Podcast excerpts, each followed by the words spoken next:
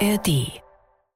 Und schon wieder ist ein Bundesliga-Wochenende rum. So schnell kann's gehen. Hallo und herzlich willkommen zum Rückblick auf den siebten Spieltag. Es ist wieder einiges passiert und das Wichtigste, das fassen wir nochmal zusammen im Sportschau Bundesliga Update. Mein Name ist Tobi Schäfer.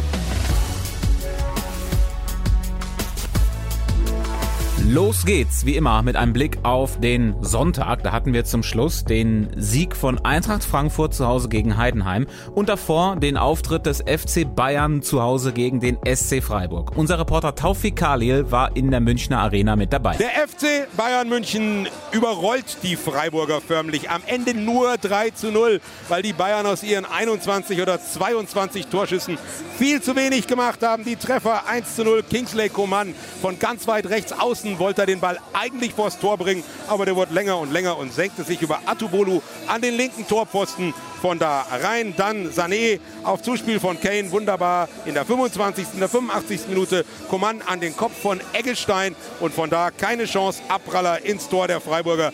Die Bayern dominant, haben Freiburg überrannt. Freiburg komplett müde, fast so ein bisschen traurig und phlegmatisch nach der Europa League Niederlage und auch mit zwei Tagen weniger Pause in den Beinen. Chancenlos beim 0 zu 3 in München. Taufik Khalil über die Partie Bayern gegen Freiburg. Und dann war da ja noch ein Spiel am Sonntag. Bayer Leverkusen gegen den ersten FC Köln. Die Werkself siegte klar mit 3 zu 0 und bleibt Tabellenführer in der Bundesliga. Leverkusen hat in dieser Saison bis auf das Unentschieden gegen die Bayern alle Pflichtspiele gewonnen. Und äh, Granit Xhaka sagt, dass das natürlich auch am Trainer liegt, an Xabi Alonso. Ja, er ist, er ist brutal hungrig. Ähm, er macht sogar mehr Kilometer als wir Spieler im, im Training. Ähm, er möchte das ganze Spiel fast perfekt haben. Äh, jeder Ball muss richtig im Fuß sein, Timing vom Pass, ähm, Läufe. Und ähm, sind so kleine, äh, kleine Details, wo, wo brutal wichtig sind. Und ähm, dementsprechend ähm, können wir das auch momentan sehr gut umsetzen auf dem Platz. Leidtragender diesmal der erste FC Köln. Der FC ist mit nur einem Punkt jetzt Tabellenletzter. Und unser Reporter Torge Hidding sprach nach dem Spiel mit Trainer Steffen Baumgart. Inwiefern schmerzt es in, in so einem Derby dann sagen zu müssen, okay, der Gegner war einfach besser? Der kann er nicht schmeren. Der Gegner hat 50 Millionen eingesetzt im Sommer und wir nicht. Da können wir, brauchen wir nicht drüber rumreden. Das ist der große Vorteil, den du hast, wenn du eine große Schatulle hast. Und wenn du keine hast, dann musst du halt immer wieder improvisieren. Das tun wir. Die Jungs machen es gut, die Jungs kämpfen, die Jungs ackern. Äh, dass wir unzufrieden sind mit dem, wo wir gerade stehen, brauchen wir nicht drüber reden. Tun wir auch nicht. Ähm, und das andere ist einfach eine Situation, die einfach da ist. Und äh, trotzdem muss man sagen, dass Leverkusen es einfach sehr, sehr gut gemacht hat. Und äh, passt halt. Ähm, jetzt stehen Sie mit einem Punkt nach sieben Spielen da. Macht Ihnen das Sorge? Äh, Das macht mir soweit Sorge, äh, dass ein Punkt einfach zu wenig ist für das, was die Jungs auch leisten. Äh, Worauf ich ein bisschen natürlich schon, dass wir jetzt alle oben von sechs alle gehabt haben. Ne? Also falls es einem nicht auffällt, wir hatten alle oberen von sechs und jetzt kommen die, wo wir dann halt auch punkten müssen und ähm, wir werden das auch angehen, genauso klar wie bisher auch und ähm, ich bin da sehr guter Hoffnung. Als Tabellenletzter dann in, in diese Phase zu gehen, ist, äh, kann ich mir vorstellen, nicht optimal. Was, was braucht es jetzt, um, um da unten rauszukommen? Mich.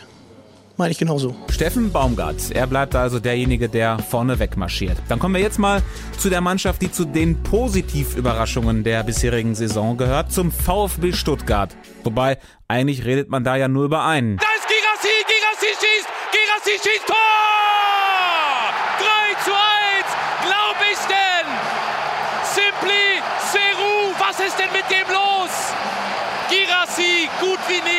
Alle drei Tore hat er gemacht. Seru Girassi beim Sieg gegen Wolfsburg hat jetzt 13 Tore in den ersten sieben Spielen geschossen. Das hat es noch nie gegeben in der Bundesliga. Und äh, auch das sorgt natürlich dafür, dass der VfB zum jetzigen Saisonzeitpunkt so gut dasteht wie noch nie in seiner Vereinsgeschichte. Als wir dann gefeiert haben, äh, gemeinsam auf dem Platz, äh, das ganze Stadion gefeiert hat, äh, war das schon so ein Moment, äh, wo man sich mal schon gefragt hat, äh, was, was, was hier jetzt gerade eigentlich, eigentlich abgeht. Sagte VfB-Trainer Sebastian Hoeneß. Und dieser Sebastian Hoeneß ist es auch, der es mit möglich gemacht hat, dass VfB-Spieler Chris Führig für die Nationalmannschaft nominiert wurde. Denn äh, Hoeneß hatte vorher mit Bundestrainer Julian Nagelsmann geschrieben. Wir hatten Kontakt, wir haben äh, nicht telefoniert, wir hatten einen Austausch über, über Nachrichten, ähm, habe dann beide Nummern noch ausgetauscht, dass Chris ja auch äh, ans, ans Telefon geht, wenn er, wenn er angerufen wird. Ja, und der Rest ist Geschichte. Chris Führig, also zum ersten Mal in seiner Karriere bei der Nationalelf. Dazu dieser Wahnsinnslauf mit dem VfB. Da musste unser Reporter Jens Ottmann äh, doch mal bei Führig nachfragen. Chris Führig, ähm, was überwiegt denn bei Ihnen eigentlich jetzt? Das 3-1 heute oder der Anruf äh, von Herrn Nagelsmann? Beides, beides. Äh, äh, heute bin ich unfassbar glücklich über den Sieg, aber jetzt freue ich mich natürlich auch äh, mega, mega auf, äh, auf, die Nationalmannschaft. Das ist für mich unbeschreiblich. ja, ich freue mich riesig drauf. Wie war die Reaktion? Auf einmal klingt das Telefon, war das eine unbekannte Nummer oder kannten Sie die Nummer? Ja, ich war natürlich äh, total überrascht, aber der Trainer hatte mir die Nummer auch schon vorher gesendet, dass ich da auch dran gehe und äh, ja, ich war natürlich sofort hellwach und überglücklich und konnte es gar nicht glauben. Ist das so eine Art Traumerfüllung, die jetzt vor ein paar Tagen passiert ist? Ja, natürlich. Äh, das ist für jeden Fußballer, glaube ich, das Größte für das eigene Land zu spielen. Und äh, ja, das ist auf jeden Fall eine Traumerfüllung für mich. Wir halten fest, äh, Sebastian Hoeneß hat schon auch ein bisschen die Überraschung kaputt gemacht, indem er Führig die Nummer von Nagelsmann geschickt hatte. Aber wir haben es gehört, es hat der Freude nicht geschadet. Ja, und wo wir schon bei der Nationalelf sind, dann kommen wir zu einem, der auch wieder dabei ist. Mats Hummels ist zwar gegen Union Berlin verletzt ausgewechselt worden, aber aber es soll wohl die Länderspielreise nicht gefährden. Er und der BVB gewannen gegen Union ja mit 4 zu 2 und niemand hat mit Borussia Dortmund jetzt so viele Spiele gewonnen wie Mats Hummels. Äh, da kann man beim BVB natürlich zufrieden sein, man bleibt weiterhin ungeschlagen, es schmeckt weiter ziemlich süß, aber wir müssen scharf bleiben, sagte Julian Brandt danach. Bei Union Berlin ist die Laune aktuell natürlich nicht so gut. Äh, Trainer Urs Fischer, der hat verraten, wie er sich fühlt. Ja, also ganz entspannt, äh, da würde ich ja eigentlich lügen. Sieben Sieben Pflichtspiele nacheinander hat Union jetzt verloren. Das ist eine handfeste Krise, ein richtiger Negativlauf. Äh, trotzdem braucht es äh, eine positive Haltung. Äh, ich glaube, ohne eine positive Haltung, ja, lass es lieber bleiben. Ja. und es gibt ja nicht nur schlechte Nachrichten, denn auch Union Berlin hat ja einen neuen Nationalspieler.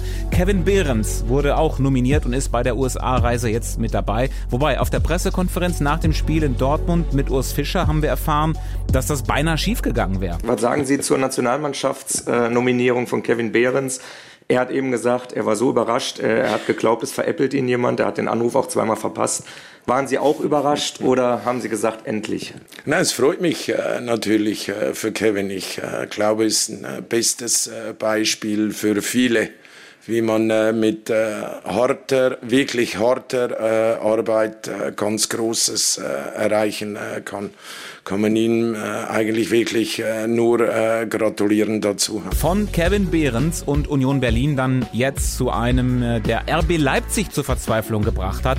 Manuel Riemann, Torwart des VfL Bochum. Er hat beim 0 zu 0 von Bochum in Leipzig zwei Elfmeter gehalten und das war auch Thema beim Interview von Sportschau-Reporterin Sabrina Bramowski mit Leipzigs Trainer Marco Rose. Marco Rose, ich weiß, dass äh, Trainer gerne über ihr eigenes Team und ihre eigene Leistung äh, sprechen. Heute aber müssen wir natürlich über dieses Phänomen Manuel Riemann sprechen. Wie sehen Sie diesen Elfmeterkiller? Er hatte super gemacht, würde ich sagen. Mehr nicht? Na, was soll ich denn machen? Soll ich ihm eine Medaille kaufen? Oder, oder ähm, für uns war es nicht gut, für ihn war es top. Wir wissen, dass er schon ein paar Elfmeter äh, gehalten hat. Na, nicht mal die Hälfte der Elfmeter gegen ihn werden verwandelt. Sein Trainer Thomas Letsch hat gesagt, natürlich bereitet er sich wie alle Torhüter gut auf die Schützen vor, aber es ist nicht nur das. Hinzu kommt, dass er dass er diesbezüglich einfach ein tolles Gespür hat. Also es ist kein Zufall, wenn, wenn ein Torhüter so eine Quote hat. Und ja, wie er das genau macht, was da in seinem Kopf vorgeht, wie er die Informationen verarbeitet und dann seine Entscheidungen trifft, das bleibt vielleicht sein Geheimnis. Bochum holt dank Riemann zwar einen Punkt, ist aber weiter ohne Sieg, genauso wie Mainz. Die 05er haben am Freitagabend 2 zu 2 in Gladbach gespielt. Dann verlor Augsburg zu Hause gegen Darmstadt und Bremen kassierte mit dem 2 zu 3 gegen Hoffenheim am Samstagabend auch schon die fünfte Pleite der Saison. Da geraten einige Trainer jetzt so langsam aber sicher richtig unter Druck, auch Ole Werner in Bremen. Deswegen die Frage an Sportschau-Reporter Felix Gerhardt. Äh, wird es schon eng für Werner? Ja, eng wird es für den noch nicht. Clemens Fritz, der Leiter Profifußball, hat Anfang der Woche relativ klar gesagt, dass Ole Werner weiter Zeit bekommen wird, die Mannschaft zu entwickeln. Sie reden immer von Entwicklungen, wo es auch Rückschläge gibt. Das ist auch absolut legitim. Und ganz klar, das war auch kein unterirdischer Auftritt gegen eine sehr starke Hoffenheimer Mannschaft. Es gibt aber genügend Dinge, die Ole Werner in den Griff kriegen muss. Die Abstimmung in der Abwehr, die immer wieder fehlt. Einfach eine gewisse Konstanz Bilanz in einem Spiel und auch äh, über die gesamte Saison gesehen. Wachsamkeit, dass die über 90 Minuten da ist. Also Werder muss sich definitiv auf eine harte Saison einstellen, denn fünf Niederlagen aus den ersten sieben äh, Bundesligaspielen plus das Pokal aus sind einfach eine sehr schwache Bilanz. Aber ich sehe Trainer Ole Werner jetzt noch nicht auf der Abschlussliste. Sagt Felix Gerhardt über die Situation bei Werder Bremen. Und damit sind wir dann auch schon durch für heute. Das Sportschau Bundesliga Update geht jetzt in eine kurze Länderspielpause. Und äh, dann bin ich pünktlich zum nächsten Ligawochenende wieder zurück, um die wichtigsten Geschichten und Zahlen für euch rauszufiltern. Wie er das genau macht, was da in seinem Kopf vorgeht, wie er die Informationen verarbeitet, das bleibt vielleicht sein Geheimnis.